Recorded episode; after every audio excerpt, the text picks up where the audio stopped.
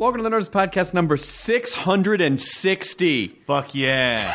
Wait, we stopped at 60. I'm just excited for 666. I got so stoked that I stopped listening to you to celebrate. It was like a touchdown pass right or you right jumped ahead a little oh, bit.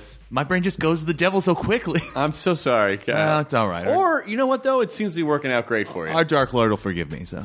Uh, do we have anything from the Nerdist Community Corkboard? Somebody sent a remix of that. I got to forward that to you. Please do. It's a good time.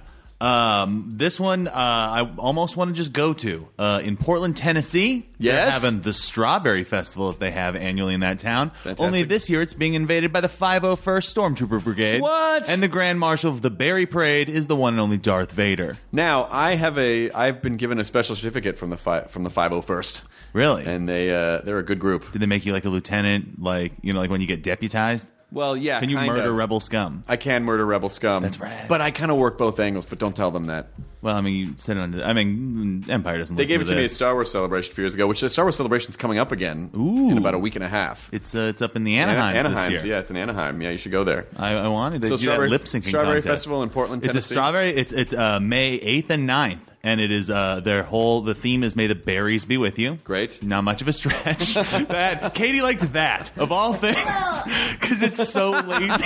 I love it. It's it's great. May the berries be with you. Uh, and yeah, and the 501st are going to be running around. So it's just going to be you're going to eat strawberries. You're going to hang out with stormtroopers. Darth Vader is going to be cramming strawberries into the And now you're only allowed to eat dark pieces. berries because it's the because it's the, the Empire. Or- or you'll be taken away. Yeah, okay, that's fine. I like the idea that it's imperialism coming in with the strawberries too. There is kind of a dark undertone to it when the 501st comes in. Anything else on the co- community Uh, yeah, uh, I'm going to go with uh, this one. It's a podcast called We Talk Games. Okay. Where every uh, week they go out and they find vintage arcade machines from Yeah. back in the day. Yeah, yeah. Play them and then review the experience as adults compared to their experience as kids running around in arcades. Please play Robotron 2084. I feel like favorite. that might have been one of the episodes that I saw when I looked them up because this podcast looks awesome. Okay, good. Thank you very loaded much. Loaded up on my iPod and ready to go. Thank you, Kyle Clark. No problem. I'll be performing in Minneapolis this weekend. That'll be Friday, April 10th, and in Madison, Wisconsin, April 11th. I believe the Madison show sold out, and the first show in Minneapolis is sold out. But I believe there are still a handful of tickets available to the second show, the 10:30 show in Minneapolis. If you go to funcomfortabletour.com, uh, one of my best friends, April Richardson, is opening for me on the She's a road. national treasure. I adore her, and she's hilarious, and uh, and she will be she will be with me, and we'll do a show and find some good donuts somewhere. If you know of a good donut place in Minneapolis that's open late, let me I imagine know. that has to exist. This episode is uh, Billy Crystal returns to the podcast, That's a sentence that you never thought you'd get to say. and it- and he was fantastic. And then Josh Gad, who's also great. Um, Josh uh, s- sprung to fame in the uh, the Book of Mormon, and then has worked a ton since then. And he's a super good dude. We're actually pitching a show together, and uh, and and and the show, the comedians. Which, by the way, the showrunner is, is a guy that I've known since college, a guy named Ben Wexler. Really? Who's great. And I'm so happy that he has because we watched, uh, Jonah and I watched some of the episodes of the comedians before they came on, and it's fan fucking tastic. I don't know that FX. They're not really good at putting out comedy shows. Not like they're Uh, yeah, the I mean, best like- thing in the I mean, industry know. consistently for like a decade now. So the show Comedians uh, premieres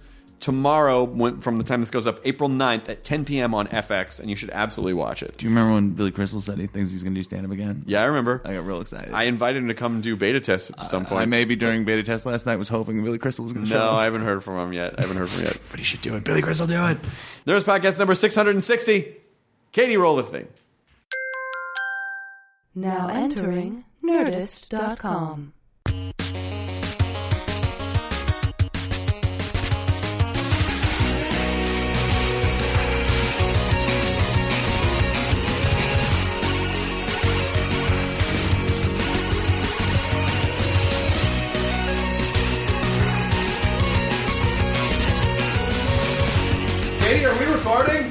Oh, why am I yelling? Uh, sorry. Katie? Katie! Katie, where are my candies? Rose. Rose. I didn't know that. that joke. Do you guys? I think we, we can also, we can squeeze you guys all in. Is it- Oh, no scout today. Wait. Will somebody get a picture of me and Billy and, and the Nerdist crew? Yes. Pretending to be talking on, on a microphone. something- Actually, would you mind just pretending to be listening to me while I'm talking? Yeah, absolutely. Oh, Who are you? Seriously. I'll tell you right after Who is this he? sweet picture. That's Jonah. Yeah, I'm Jonah, hi, I'm Jen. Did one you of the were you guys. there when we did the show? And I was not able to come up that weekend. Oh, Matt was there. Matt was there, but That was uh, I was really not fun. able to come up. Do I look That's pretty great. interesting? Do I look pretty interesting? It's pretty. I think it's well, yeah, because Billy Crystal's face is excised. Do you want me to take one from over this side? Yes, Yeah. Billy, look at the camera, not be in fear of it. So on this shot, what I want you to do is I want you to pretend like you want to be with us. Okay, Marty. One, two, three. Thank you. Yeah, that was really fun. Pixar's pretty amazing. It was a great. It was a great weekend. Oh, you went up to Pixar? yeah, Yeah, yeah. that's where When we they met. did Monsters University, I we went up just there. went for the first time. It's the most unbelievable place. I, I wanted to literally quit what I do and go work there Just as an live there. animator. Yeah. My friend Rashida Jones is writing a new movie for this, Toy Story 4. Yeah. And she's up there all the time. That's uh, you, the, the benefit that you have for being a recognizable person is that you could just go walk around there, and I don't think anyone would stop you. You could just be like, "Oh, I'm working on that," and then just trail off yeah. whatever you're saying. I should just like, do "That. I should just go. It's I never guy. wanted to leave.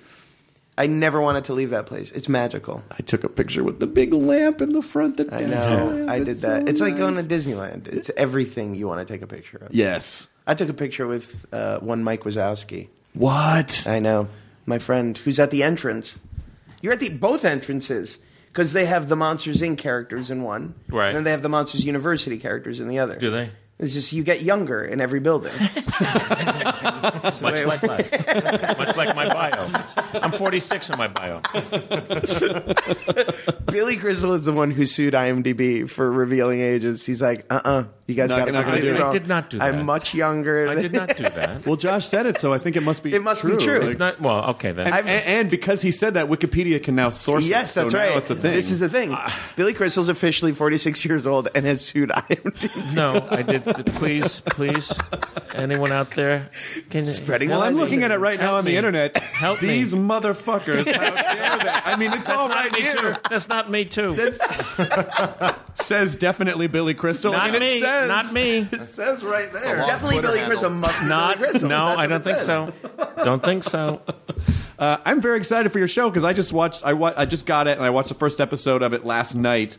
And uh, I didn't. I had, didn't know what it when I got the thing. I'm like, oh, I didn't know they were doing a. And it's a dream. Besides you guys too, it's a dream team. Yes. Yeah. I've known Ben Wexler since college. Oh, he's the best. and and Larry Charles and, and like it's Borat, am- Bruno, Curb, Seinfeld. The guy is just uh, unreal. How long do you think when you guys are doing press junks before someone's like, "So did you audition for this part?" Like not realizing, like, no, I'm, I, it would be a confusing question, uh, one of which we would answer, no, we did not. Billy actually was involved before I was. You want to tell the. Yeah, well, I was sent this uh, show from Sweden, which, with all due respect to Sweden, I don't think of as the funny place. it's, it's dark at noon, and then, then they drink. Yeah. And um, these two actors, the, the show was called The Comedians, and these two brilliant guys, it's, it's our premise, a veteran comic team with a younger guy, reluctantly, to do a late night sketch show uh, for the network. And they don't like each other. They don't think either one is funny, but in their heart, they know that they really need each other at the same time. So I watched the first one, and five minutes into it, I'm thinking, I, I want to do this. Because for me, it was a chance to, to to play a version of myself, and also whoever at that point was going to be team with me was going to be somebody great, hopefully, and we would be able to do sketches and live sketches in front of a live audience, which we had, had envisioned right away. And at that point, you didn't realize you were going to have to settle for me. there was still hope. That's it was true. still like you were still dreaming of possibilities. Right.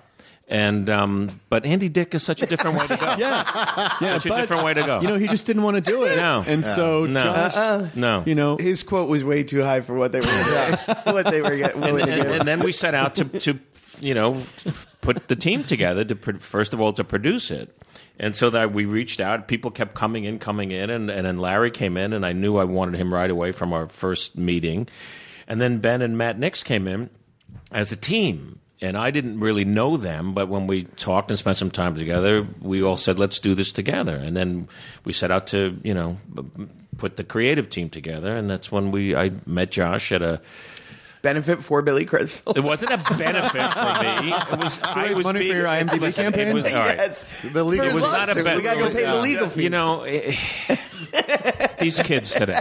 I was being honored at the Geffen Theater. It was a benefit for the Geffen Theater. It was. Billy was being an honoree, and they asked me to come in and sing to him, which was kind of a dream come true.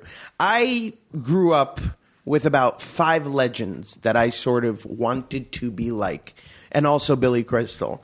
And so for me, no, but Billy was literally one of those people. He, I remember seeing Princess Bride at a young age, and it, it just left this indelible impression on me. And I always tell Billy the story about when I watched Comic Relief 5 with he, Robin, and Whoopi. I literally wanted to jump into the screen and be a part of that trio. I looked at him and I go, "This is what I want to do with my life." His his charisma, the way that he owned the stage, all of it, I was I was just mesmerized by. And then his Oscar hosting and everything else. That's so enough. when you get Who are your other Yeah. four? What if it was like, well, it's Billy and Frank Stallone, Mussolini, or it's like Frank Stallone. Frank Stallone, It's like Roger oh, Clinton. A real murderer's row. weird is, You know, uh, Billy Carter was great. Rabbit everybody's Maranville, weird relative. player. and Yogi Berra. and Yogi Berra, of course. He's not even real. And so I to get an opportunity to work with a legend like that who you admire the hell out of. so we met. I'm going to stop you because it's just too much. no, no, no, no, let me no. It's finish. just it's. it disappointed me we, in every we fa- spoke. He was sensationally sang a number from um, what was the show you did? a little show called Book of Mormon. And so he sang "Man Up," and he was great. And we're backstage, and um, Carl Reiner was there, and um, Clint Eastwood was there. Oh, that's right. And uh, Morgan Freeman. Morgan Freeman was there. And um, that was pretty great because Morgan was narrating my day. that was part of the honoree. Billy he actually walks did the in the room. voiceover of my day. Billy got gets up and took a shower just like he does every day. Reaches for the, uh, and um, so then he, so then we spoke, and and he was coming in the next day to meet with Larry, Ben, and, and Matt and I. And usually those meetings are a half hour, forty minutes. We were there three hours, and by the time we were past the, the, the spraying of the musk and the running together and butting of the heads, um, we started doing. We were just improvising stuff. And then he left, and we didn't want him to go. We all looked at each other and said, "Well, you know, cancel a call of Jack Black." this guy. No, it was, and it was just it just felt right. And he's he's so multi talented. And and what surprised me was because I had only seen Book of Mormon, which was first of all sensational. Um, when you see somebody for the first time and you go, "Who's this guy?"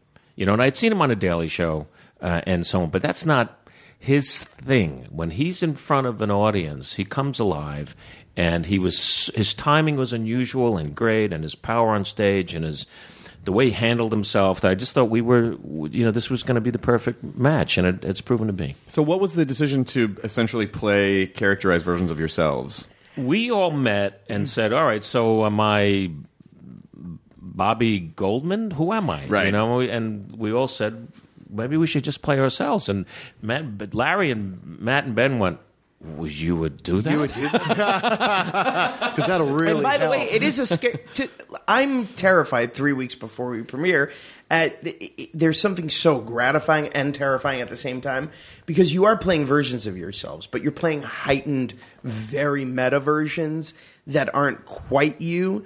But if audiences don't know you well enough, they could assume that that is you. Yeah. And we make some bold choices on the show, and we do some things that I don't think Billy and I on a daily basis might do. And that's the joy of it. But it's also scary as hell because you're assuming that everybody's in on the joke, and that's what you're hoping Right, for. yeah. But that was the fun of it. That's why we immediately were like, if we're going to do this, the only way to really do it, and it's the way the Swedish show does it, is they are playing themselves. They're big comics in Sweden. And we were like, if we're going to do it, let's let's go all the way with it. And the show goes beyond just the meta of of casting the two of us playing ourselves. You also have Larry Charles who's directing the pilot in the pilot, playing a director who's fired from the pilot. You have I loved him. I was so sad to see I him go. know, I know. I know. And there's this rabbit hole of meta on the show that I think you know there's a precedent for it in Curb Your Enthusiasm and shows like Larry Louis. Sanders and Louis. But this, I feel, takes it even one step Yeah. further in its dis- Is it, descent. is it more fr- freeing in a way? Like, can you go farther out because you're playing yourself and it's ridiculous, or can you, do you have to keep a little more grounded? You have to keep a little more. It's a very fine line. I have to say that because there's some things I would go up to them after seeing a page. and go, I can't, I can't do that. I'll go, I'll do this, but I won't do that. That's Right. a little too much. But usually, I, I cross my own personal line several times. You really do. But I know. yeah, we both sort of like. At first, we'd get these pages, and you're so vulnerable because you're like, "Well, somebody's writing this thing about me, so do they think this is who I am? And is this their perception of me?" and so we'll talk it out. And there were some difficult episodes where Billy and I have to go after each other and do it in a way that's, you know, that is a hyper, again, a hyper meta version of who we are. And so we would always come up to each other after we would do one of those scenes and be like, we okay? we, we know that uh, know, even we're though yeah, even though we don't have different character names, and even though we're calling ourselves Billy and Josh, I want you to know that that's not what I think about you. And Billy would say vice versa, and we'd be on with it. And that was that was challenging at times, but I feel like we not only went there, but we completely pot committed to it, and, Yeah. and didn't have look to. back. Uh, Yeah, I think for I think it's fun for I think the, the, the layer that I think comedy nerds will really enjoy is watching this the generational like like watching a guy who's been around for a while who who appreciates joke structure and versus like a young punk comic who's Yeah. just like and then I'll suck your cock. You know? And You're like why do you have to you know like just watching the Yeah, that was watching the I, I completely I Right. so understand Because that's the- every the- conversation comedians have. It's like, I don't know if they're doing it right. Yeah. These kids, I don't know. Just the way, absurdity on absurdity? Come that's on. the essence of the show. I always joke around that the show doesn't need to be called the comedians. It could be called the butchers. It could be called, you know, the tailors, the car salesman. It's about the disconnect that exists in, I think, every vocation between younger and older generations and their approaches, especially right now when over the past 50 plus years, you've seen a huge, huge gap in terms of technology and everything else. And how people approach things is completely different now than people would have approached things back then. Comedy's no different. Billy comes from an era that, ironically, I actually relate to more than my character on the show because I grew up. I grew up almost with the same exact storyline as Billy. His first, the first time he ever knew that he wanted to be a comedian, it was in the Catskill Mountains. We Watching were a comedian. Watching a. That was my very first encounter with comedy where I looked at the stage, I looked at this Borscht Belt comedian, and I said, I want to do that. Like an eerie sort of similarity. But generationally, you do see that disconnect, and you do see younger alt comics who are sort of trying to uh, come from a place of irony and come from a completely different place than the joke structure uh, that that the previous generation came from. And I love that. I love the battle of those two types of approaches to the same goal. I like seeing characters where one is like, "I was influenced by you," and the other guy's like, "No, you weren't." Like, the, like the guy being like, "How? I don't see it." You know, like, see, because there, are, you know, when I look at all the comics who influence me the most, and certainly it, it'd be you and Steve Martin and Right. Seinfeld and Kinison and Stephen Wright and Emo Phillips and Pryor Oh, and, Emo Phillips. and Bill Hicks and like Bill Hicks. and all, all these people, and I don't see any of my. I see nothing about any of that group in what I write now, Right. Which is sort of which is sort of strange. So, do you think you just take molecules here and there, and somehow it kind of snowballs and forms? Yeah, see, I don't think it's strange. I think you absorb, you know, all kinds of things, and then you use what you when you find yourself as you get, you know, more mature and and grow, and your taste develops on your own. Then you find your own way, and I think that's what's that's what uh, I think is happening. Does it really make you uncomfortable when people are like, "You really influenced my career"? Is like, is it sort of? Do you go, "Okay, okay, yeah, it's weird. I don't know." No, I love it. Okay, good. No, yeah, yeah, yeah it's very sweet, Who but it, influenced you?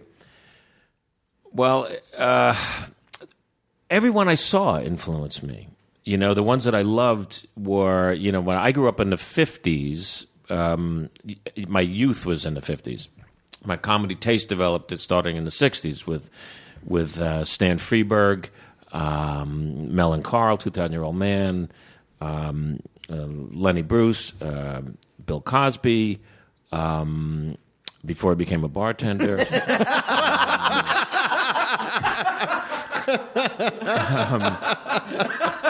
Robert Robert Klein, the amazing George Carlin, who was funny for 50, 60 years. Carson? Um, yeah, and then everybody um, from Bob Hope to Johnny. Tom Lehrer, were you a Tom to- Lehrer fan? Yeah, I love Tom Lehrer. The, the musical parodies would you know would la- later play into things that I did on the Oscars. Yeah. you know, um, and and all of those really funny people. Plus, every Sunday night was the Ed Sullivan Show.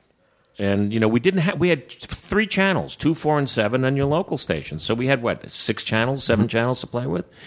But Sunday nights was comedy time.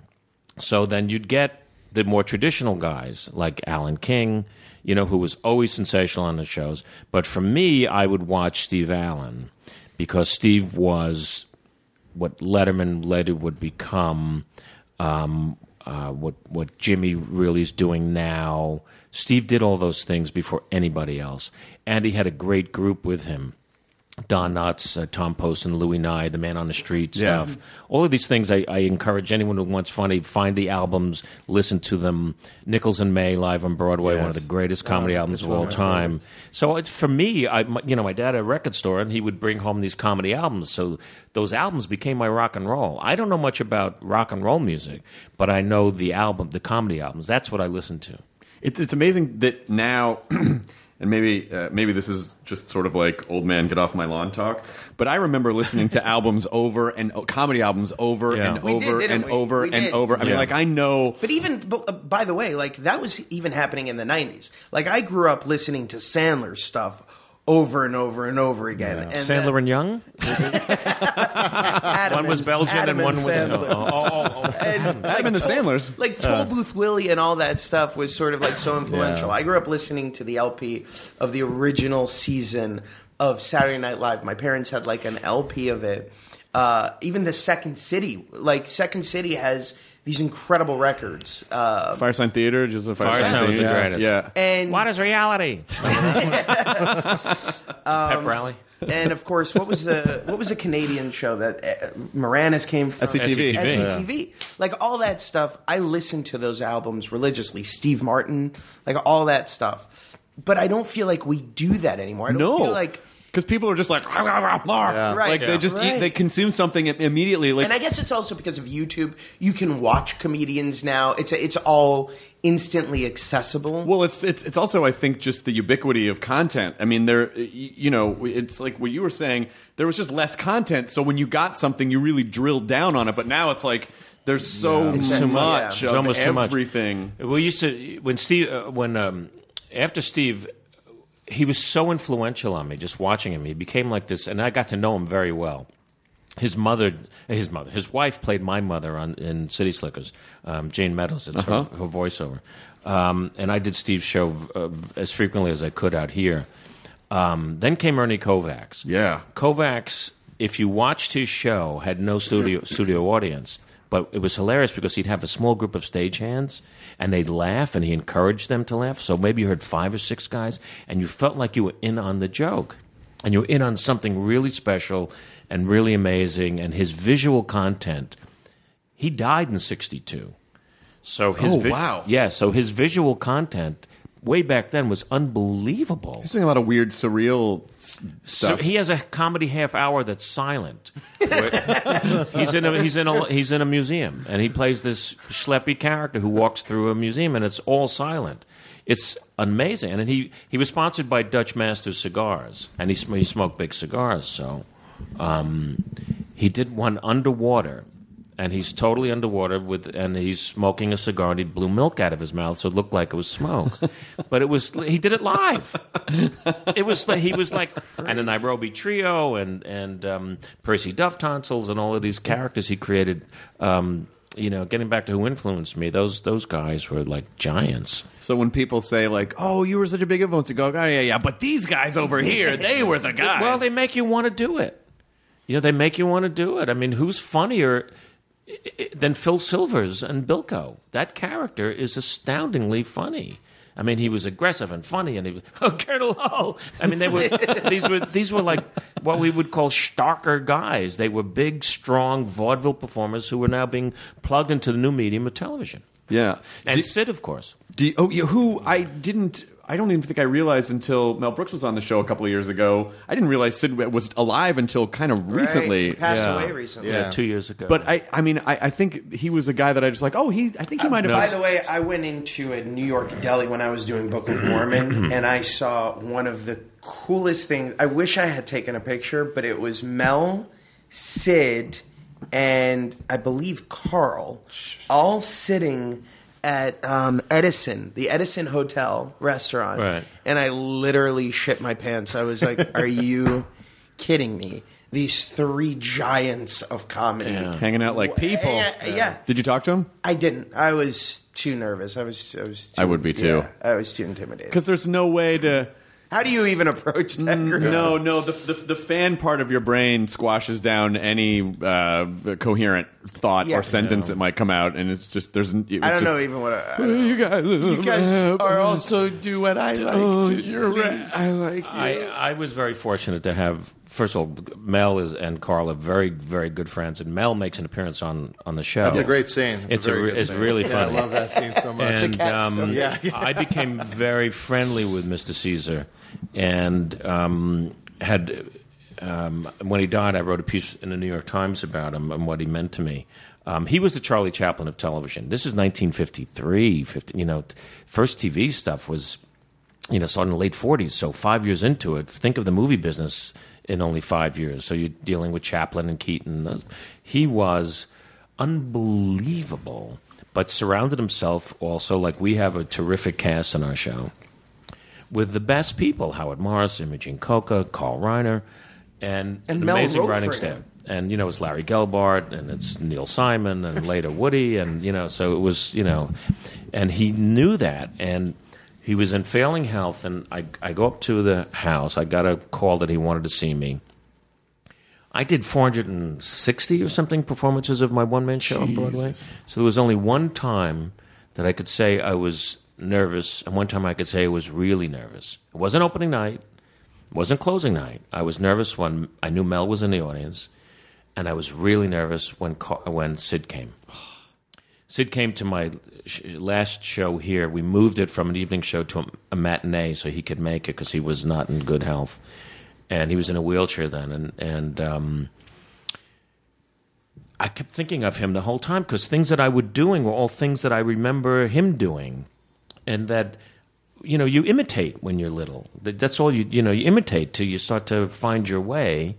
And mime stuff and character stuff. He was doing in 1953 and 1954 and i'm five years old and you know my dad would let me stay up late and really like point at the black and white set and so look at this guy look at this guy you know?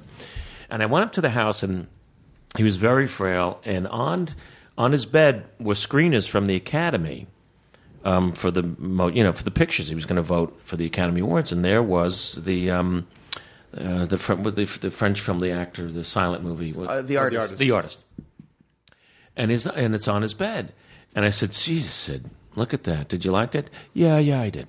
Uh, but I said, reminded me of, and I may name a sketch that he did on Show of Shows about a silent film actor who's a big star, and then talkies come in, and he's got a very high pitched voice, and now we can't get work. But there's a headline that says talkies are in, and there's a close up of him, and he goes, "I'll talk, I'll talk, I'll talk, I'll talk, I'll talk, I'll talk," and we started running lines from the sketch together, and he's in a hospital bed. Wow! And there's a scene where he calls Flo Ziegfeld to get work on Broadway, and I remember at six years old, I had an aunt Florence, who we called Flo, and I would call, I would see her, and I would go, "Hello, Flo," and she would laugh hysterically. and so I'm doing "Hello, Flo" with the great Sid Caesar in his bed, and it was like, it was unbelievable to me. Um, you know, these guys, you know, are you know, for for comedians uh, of my generation, they're they're Tom Jefferson, they're Adams, they're the founding fathers. You know, that's who they are for me. When I look at them and look at their work still, um, and you can now, which is fantastic. Their work is unbelievable, and it was live on television.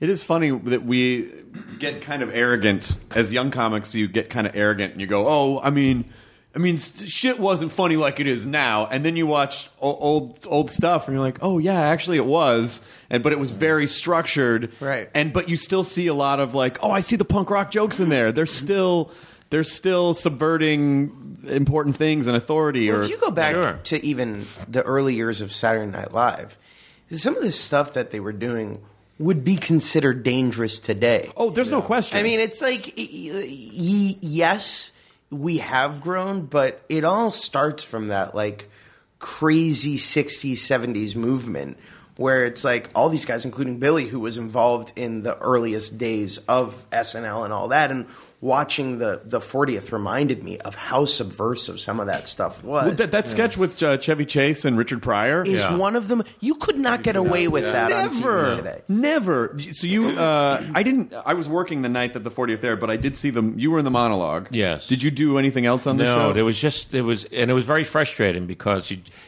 I love that studio. It's Yankee Stadium to me. It's like it's a great place to work, and I and everybody was there, and I and I was dying to get up and do something. but I had what two lines in the opening or whatever it was with with Steve and Alec Baldwin and everyone else who was up there, and just being around it again was so great. And and I had an amazing moment. I think I sent you a picture from the studio. I'm, uh, um, it was Sunday afternoon. It was rehearsal, and as usual, nobody knew what they were going to be doing four hours from now. and Paul Simon came in from Australia and just arrived, and rehearsed. Still crazy after all these years on stage alone. There was maybe five or six of us in the studio, and that sound, the wailing sax solo in that, the organ, his voice, really to me was the sound of SNL in the mm-hmm. beginning. He was so, you know, I think he hosted the second show. And but that sound and and the words 40 years later still crazy after all these years It was so perfect, you know. And that was a that was amazing to see everybody there and um, that was a really fun red carpet, man. did you? were- Did you? Were you hanging out a bunch? or Were you watching the show? I was there. I sat I went in the audience. I finished my little bit and I ran right up into It the was a audience. cra- even crazier than who was on stage was who were was in the stands. People who never even got up. There were some amazing people when they would pan across the audience. You'd see all of these like A-listers who had nothing to do with the show. Well, it was just so weird. I'm sitting with with Chappelle, and and um, across from the aisle is Sarah Palin. I'm going, what's, what's going on here? What's going on here? But it was it was a very special night. I'm you know really proud to be part of uh, in any way in that in the lineage of that show. Do you ever miss traditional stand up? Yeah, I'm actually I'm thinking about getting back out there. I was uh, we would I was driving around last night. Um, after babysitting my grandchildren, I thought, you know, we I passed the improv and I went, you know, I got a couple of ideas. Maybe one time I'll go up there, maybe do a little tour. Maybe. I'm thinking about Oh, that'd be fun. I'm itchy. I'm a little itchy. The, the show was fantastic to do, you know, my Broadway show, but um, and it had elements of stand up in it. But to go out and talk about where I am now and what I'm doing might be a really fun thing to do. Yeah, and it seems like you know, with the with the, I'm guessing I've never done a Broadway show, but it's but it seems like you sort of hone it down, and then it's it's kind of its own thing. You can't. It, I, with stand up, you can fuck around and take left and right turns and talk to the audience. But I imagine when you're doing a show, it's like, well, this is kind of how this show works. Yeah, but it was you deviate. know, it's I there were moments I could drift as long as I knew how to come back to a light cue or a music cue. You know, because it was it's all you know they're waiting for me to say something that's gonna someone's gonna press a switch that's gonna make the lights change, and you know because we had a story to tell. But there were many nights I would drift off and find new things, and always come back to the to the melody. Basically, you know, If that's the jazz of it when it's good. If you're working out around town, would you come in as an unannounced guest and just like drop in on a show? I ha- yeah, I would probably do that, but I, I hate to um, take time away from uh, you know young comedians. I think people would be okay with it. No, I, I, I, I, you know, That's very we- considerate, though. No, but I, I, considerate. it, it used to happen to me all the time when I first started, and some bigger big names would come into. They're going to do their Tonight Show, uh, you know, and and instead of doing the six minutes, they do an hour and a half. And That's you know, the, you know, that's what you don't do. You just don't have to do an hour and a half. Yeah. but if you Yeah. did 15 minutes, like everyone would be. thrilled. I think I think Yeah. it'd be fun. I It'd think it'd be be fun. really It would fun. be Yeah. very exciting for that audience. They would Wait, what? So I've been I've been a little little itchy. I think you should do it. Did you um, do you when you're not hosting the Oscars? Do you miss hosting the Oscars? No, I don't. Really? No, I. I it seems like a thankless job. Like it seems it like can be. Yeah, it can be. It's. it's I feel it's, like was it maybe not so much before and now in the age of social media. It's got every now since everybody's become a critic.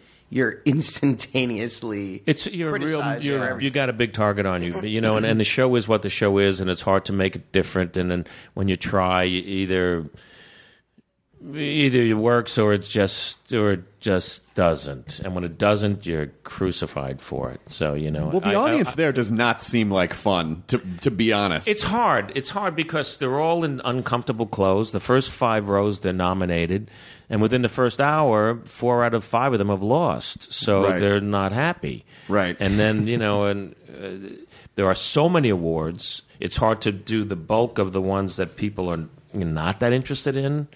There- There's a long stretch of you know, sound effects editing, documentary. You know, people for the people who made them, this is what they're waiting for. But for the people at home, it's like, like yeah, yeah, yeah. um, and so you know, it's um, when it was good, it was great, and um, I had a great time doing it most of the time.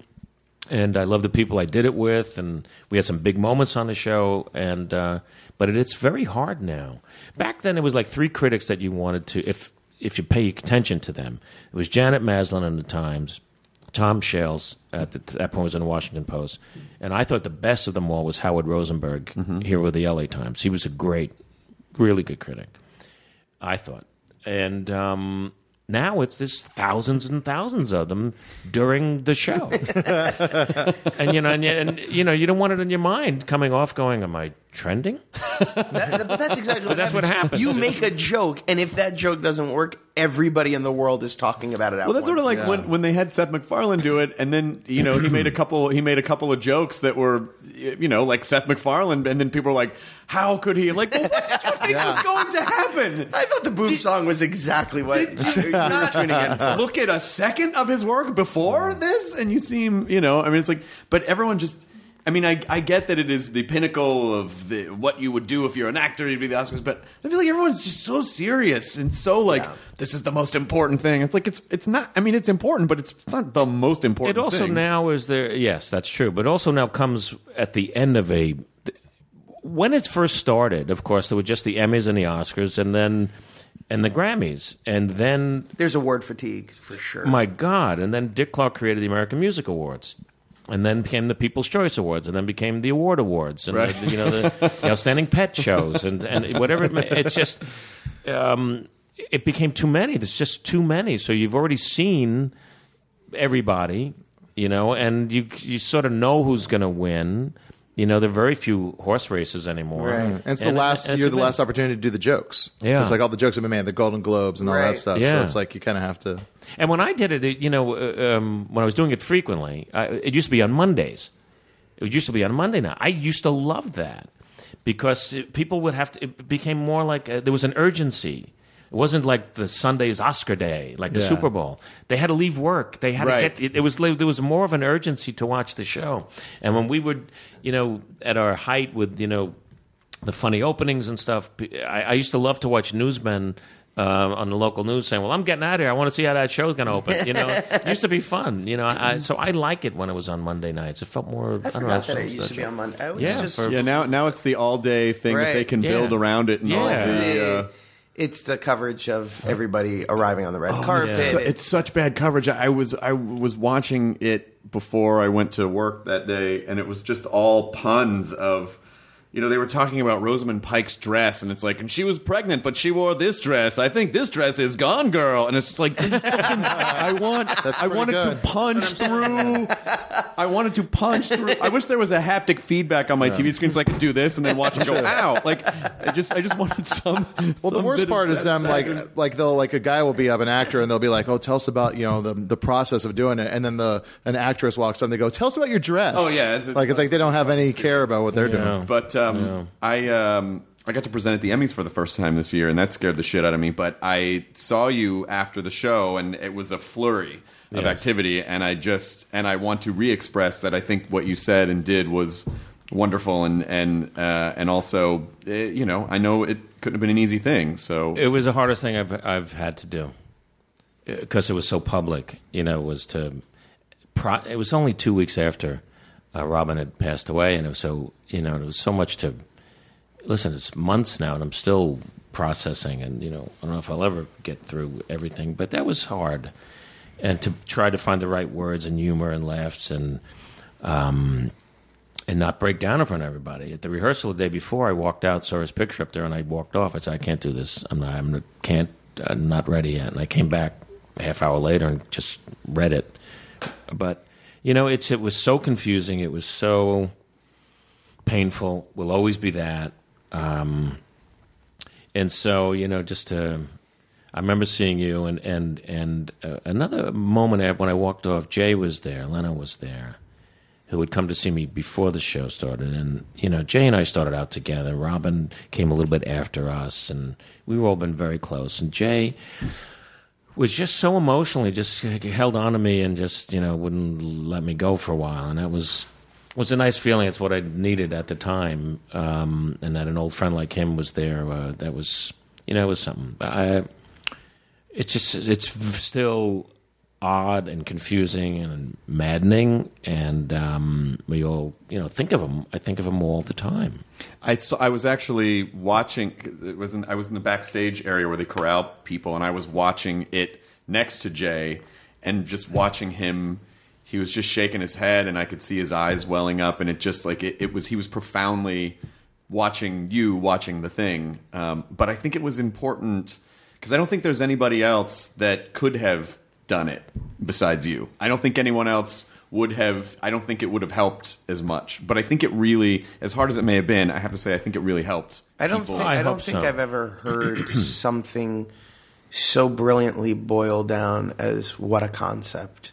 It just that is the thing I'll always remember is because it's it perfectly epitomizes who that man was and how unique he was and in my lifetime I don't remember that many um, passings that had that much of a devastating response where everybody, everybody around the world just sort of stopped and was like, how can.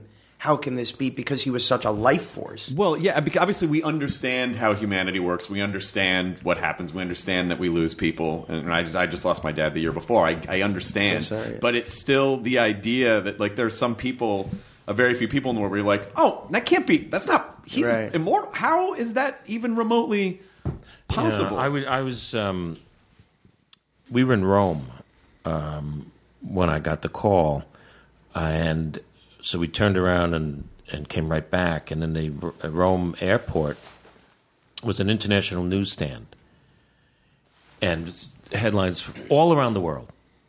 His face, everywhere. Russian newspapers, London, um, Spain, you name it, and it that was the story of the day. This hateful world um, that's getting stranger and more violent every day stopped for a second to go, oh no, and that I thought was uh, pretty astounding. Yeah. I mean, to be able to take something like this and still be able to, I mean, this is part of what comedy helps us process. This is what comedy helps us do. And that's why, you know, like seeing that you could take something, be respectful, but also know that it was important to try to, you know, relieve some of the tension with comedy. I mean, I, I often wonder how people who don't have comedy in their lives deal with horrible things. Yeah. Well, I I was off to the left on stage, and the mem- in memoriam package, which was difficult enough. Yeah. Um, because there was some very incredible people a part of that that year, and I walked out, and everyone knew I was going to do it, but yet there was six. thou- That's a big place, so there's about five or six thousand people in that theater, and they, as Wonder had just turned to me, and it was okay. Here we go, and it was thick with sadness and confusion, and um, you know there was just a look in people's eyes. I remember, you know, just looking at people, just they they were looking at me, going, "Help! Yeah. how do what are you gonna?" And And so- you're just as confused as everyone else. yeah, and you know, I was he was my closest friend, and um, uh, it was just so. I don't know, even know how to talk about it anymore. Well, and I think watching I don't know if this makes any sense, but watching the first episode of your show last night and watching you be okay and be funny and make it like it, it kind of made me feel better about everything. It kind of made me feel like, okay, yeah, Billy's doing better, so I, No, I, I, feel, I'm- I'm- I feel I feel okay. Like I feel okay. Billy's okay. I feel okay. you know, um, I sent him um, the shows when I, I these. I think they sent ten or twelve of the Swedish shows, and I was telling him about it that I'm thinking I'm, I'm going to do this, and he goes, "Let me see, let me see him." So I sent him, to, and he went crazy how great they were, and got it right away what we would do with it, and um, and and he, you know, he was so happy that it was going to be the right thing for me. Um, that you know, I I, st- I think about him all the time whenever I get a chance to to play with Josh and do stories that are so inspiring and funny and offbeat, and I'm happy doing them. Yeah. He wasn't happy doing his show when he his you know the the, the, Crazy the, ones. the crazy ones. He was not he and he wasn't feeling well. And he didn't even know what was going on with him. It was before he was diagnosed with a with the Parkinson's, and he wasn't well. He knew something was going on, and he but he just wasn't really. He knew that I would be happier in my show than he was in his, mm-hmm. And that made him joyous for me. And that's why you know friends like that and people like that are so rare to to you know pull from me that way and know that it would be a you know a, a good situation. And it's I you know some of the shows I do I I I wish I could pick up the phone and call them and say you know what we did today you know so you know Well, I think it's. Um, I mean, it, and everyone everyone who's lost people knows this. I, I think, but the, the the the thing that I've been feeling is, you know, even though I know that like certain people aren't around, my dad they're not around. I still kind of feel. I think back and the things that used to make me sad are very comforting to me. Or I feel like, oh yeah. Or I, I feel like I really feel like it's still there in my molecules. Like Yeah. I feel like it's still a part of the thing, and even just sort of having conversations still, you know, yeah. is very, is very my only regret with him, listen, we, I had him in my life for a long time, and I'm forever grateful for that. And we had some amazing moments on, uh, on and off stage. My only regret is that we didn't tape record uh, our phone calls and make an album of them, or go in. You know, we, one of my last calls with him, I said, "Why don't you come down, or I'll come up there, and we'll we'll just rent the studio for two three days, and we'll just go and see what we have." Because it, it's they were so bizarre and great. We would go for hours sometimes and hang up like like sweating, like uh, that was a workout, you know, because it was just. I'm watching Ronald Reagan's funeral. I'll share the, and I told this at his memorial. I'm watching the, the, the Reagan's funeral. Phone rings. I look at the phone. I see it's four one. You know, he was in San Francisco. So I said, "Oh, all right." I go, "Hello," and I hear this. Bill. Hi, it's Ron. Ron. Mr. Reagan? Yeah, well, you can call me Ronnie.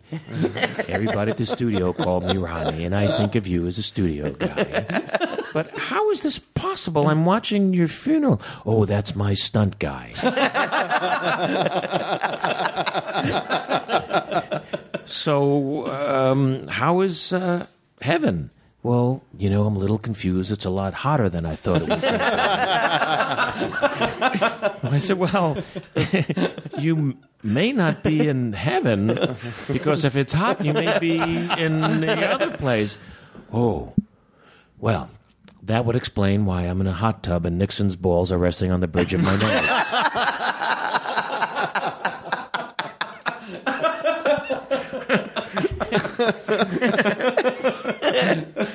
yeah, yeah.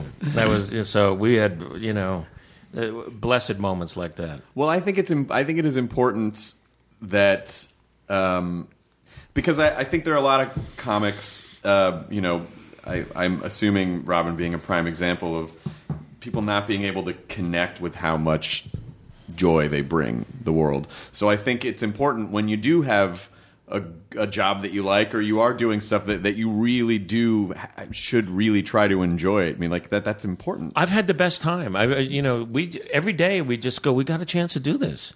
You know, the shows are very strong. They're very funny. They're very smart. They're very inventive. As the season progresses, it'll it'll take people to a different place. As um, you know, we carefully scripted this whole season with an arc for us getting on the air and getting a time slot that we wanted, and so on and so forth. the The show was all about the process of making this show, and. Um, and during the course of it, you know, on Answers, you know, at home, we'll see we'll see that that Josh and I have a show within the show called the Billy and Josh Show. So that's mostly in front of a, a live audience or these film pieces that roll in and out. Are you doing Those are real really sketches good. in Yeah. front of the audience? Yeah, yeah. The, the one with the, the businessmen talking at the same time. Yes. it's like it, when the first like the first time you show. I love that it becomes a runner. Yeah. but like I love it by the end. It just keeps on escalating. It was- I was just like, this is perfect. It's the perfect way to do like it's like a hybrid. It's. show, I'll pretty tell you what much. was so special about that one is uh, Mel Brooks was at the table read for that one uh, before he did the guest star, and he and Mel is still to this day, as well as he should be. He's earned it. The most critical person when it comes to comedy, and so he, uh, you feel like you're doing this in front of like uh, your favorite teacher, and you want to make sure that you're going to get an A plus. And he hears that sketch and he goes, "Now that is funny. that is very funny. and it was like to hear that from that man meant everything because it's like, all right, well, we definitely we got one that worked. I, told, I told the story on the podcast before. I think it was when Mel was on. Uh, is a friend of mine named Rob Paulsen, who's a voiceover guy, was working on the animated version of Spaceballs like years and years Oh, wow. ago, and he was super freaked out. But he was this young, cocky comedy guy, and Mel Brooks was there, and Mel was like, uh, "We need to. There are these characters called Dinks, and we need a name for one. This one Dink brings someone a thing of water, and we need to come up with a name for it." And Rob goes, "I got it." Gunga Dink, thinking he was going to get carried out of the room in celebration, and Mel pointed at him and goes, "Kid, wit is shit. Funny is money. Any more ideas?" and he- he- Rob just sank down, just chubbed up in his chair. And I told that story to Mel, and he was like, "That sounds like something I would have said." when you sit with them, we would have these regular Monday lunches, and uh, you know that I got invited to by Phil Rosenthal, um, and Phil put these lunches together, and I'm sitting there, and it's um, Norman Lear, and it's Carl, and it was the late Larry Gelbart, who was a genius guy and an amazing comedy writer, but a wonderful person, and and Mel, and it was just every Monday, you know, you go to the Hall of Fame, and he's I've known him since. 1977. wow. Uh, our kids, his son Max, who sort of created the whole Max, zombie genius. yeah, Genius. and my daughter Jenny were in elementary school together. They were in school together. They were room uh, class roommates. They were classmates, and so now I'm like, oh my God! I go to my first parent teacher meeting, and and Mel's there, and with with Anne Bancroft, it was like. it was just so crazy. So when I finished my first run on Broadway, and the producers was right across the street from from our theater, we f- we finished. We went to Tony. It was a great year. All right, I'm on my way back to to L.A. Mel calls. Billy, Mel, listen. Um, do the producers. You'll do it till you know Christmas, and you'll make whatever deal you want to make, and that'll be great. And then you know, it'll be perfect. You're Max. You'll be a Max. I said, oh, Mel. With all due respect, I love the show. I've waited for you to ask me to do something my entire life, but I don't want to be the eighth guy to play Max Bialystock. He goes, "You won't be. You'll be the twelfth.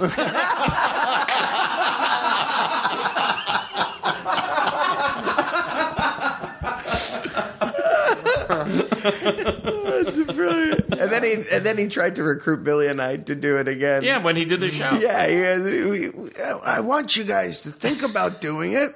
You play Bialystock and Bloom.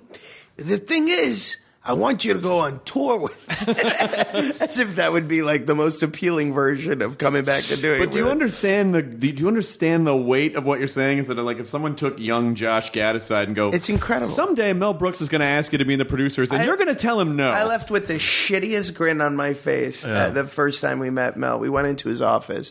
You see all of these posters that have uh, left this unbelievable influence on you growing up, from Blazing Saddles to The Elephant Man. Yeah, yeah. the Elephant Man, Young Frankenstein, Young Frankenstein, the, The producers. All of these unbelievable things. By the way, he's got all of his awards on a mantle, uh, and his favorite one is the uh, the satellite. There's Award. a science fiction award. It's a science fiction award. That's one he's proudest of. And It's not even his. It's it's Max. Max's. That's the craziest part. Max Max is now into. No one says zombies funnier than Mel Brooks. He's into zombies. Incredible. They're the Walking Dead, like my uncle Bern.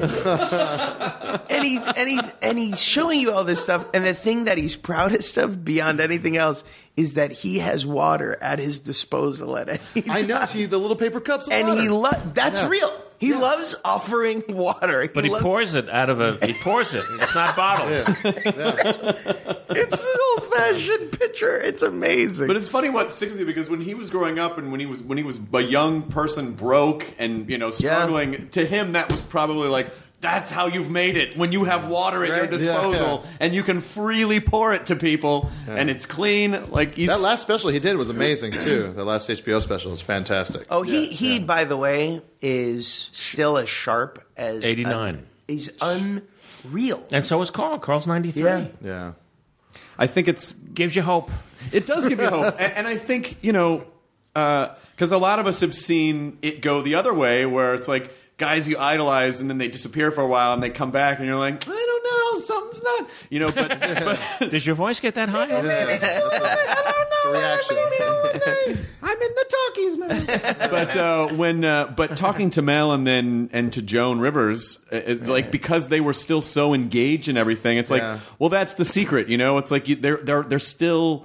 They're still hungry for better or for worse. They still want to know. They want to understand. They want to learn. Carl was just on Fallon when Jimmy had the show out here. Carl was on. Um, he's just, he's just written. He wrote three books this year. Jesus. He's 93. You know, they, they can, no one can Still read three cool. books at 93. and um, and he was still hilarious. He was just hilarious. They're they're they're you know they're fantastic people. Well, I'm. Uh, I'm. When is when is comedians premiere? April 9th, 10 o'clock, April before 9th, Louie. right before Louie. With the lead in for Louie. It's a really terrific hour of comedy, I have night. to say. That's fantastic. It really is, and the show is so unbelievably unique and special, and I think laugh out loud funny. It is. and and I'm I'm really excited for people to see it. and Steven FX F, and Steven Weber's on the show too. Yes, Yeah.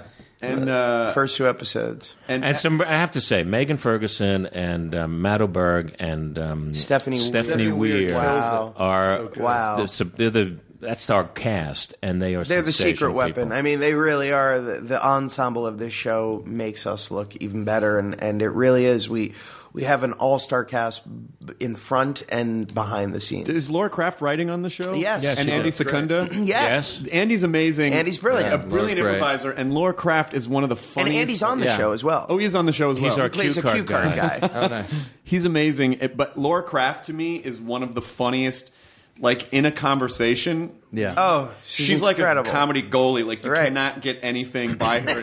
she, she will double down, and you're like, "This is really hard." Like she's so fucking Yeah, funny. it's it really is. It's such an incredible group of people, and, and I and I can't wait for people to finally see what. Well, also just the idea, uh, and I. d- This is going to sound like I'm kissing FX's ass. I'm not. I don't have any. I don't have to. I just. I pitched a show there recently and looked around at the wall in the pitch room, and it's very intimidating because.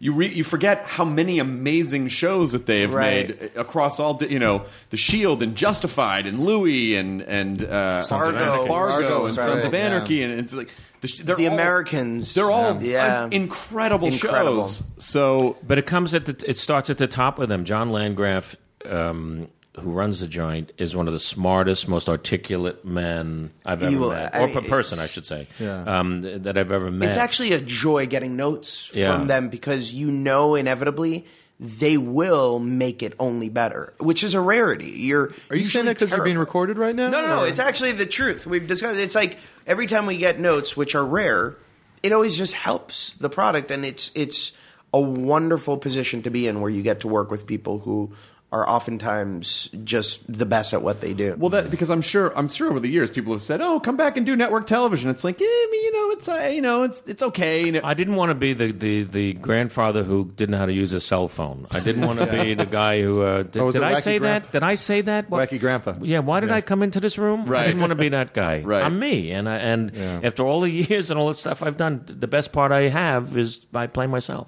Yeah. You know, That's great.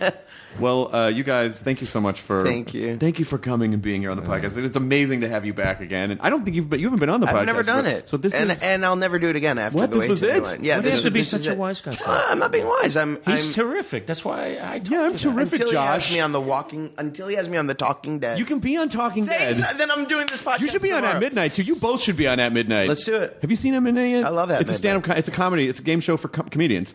You you guys would love it. be incredible. I saw TJ on there. He TJ was- Miller. Yeah. TJ killed it. Miller is always funny on the television program. I love I love TJ. I, I'm so happy for like seeing all the people that are my friends that we're all in sort of I in the know. same class. Like the rest of the world discovering. I how did a fucking funny they pilot are. with TJ years ago, and I'm like, this is one of the funniest human beings I've ever met in my life, and nobody knew who he was yet. and it bleeds over into his Yeah. life. Like the the the lines between between performance TJ and Oh, actual and TJ real are very, very- blurred. yeah. There's a line. yeah. There's no line. Well, good. You can come on. You can come on anything you want, Josh. Gad. Thank you. Thank and uh, thanks for being here, you guys. My pleasure. Enjoy your burrito, everyone. The end. Amazing. Thank you guys. Thank you so much. Oh, it was great. Yeah, that was fun. Such good stories. Those are. I, I've never even heard some of those stories. Those are incredible. I made them up. You did, didn't you? Knew it. Now leaving Nerdist.com. Enjoy your burrito.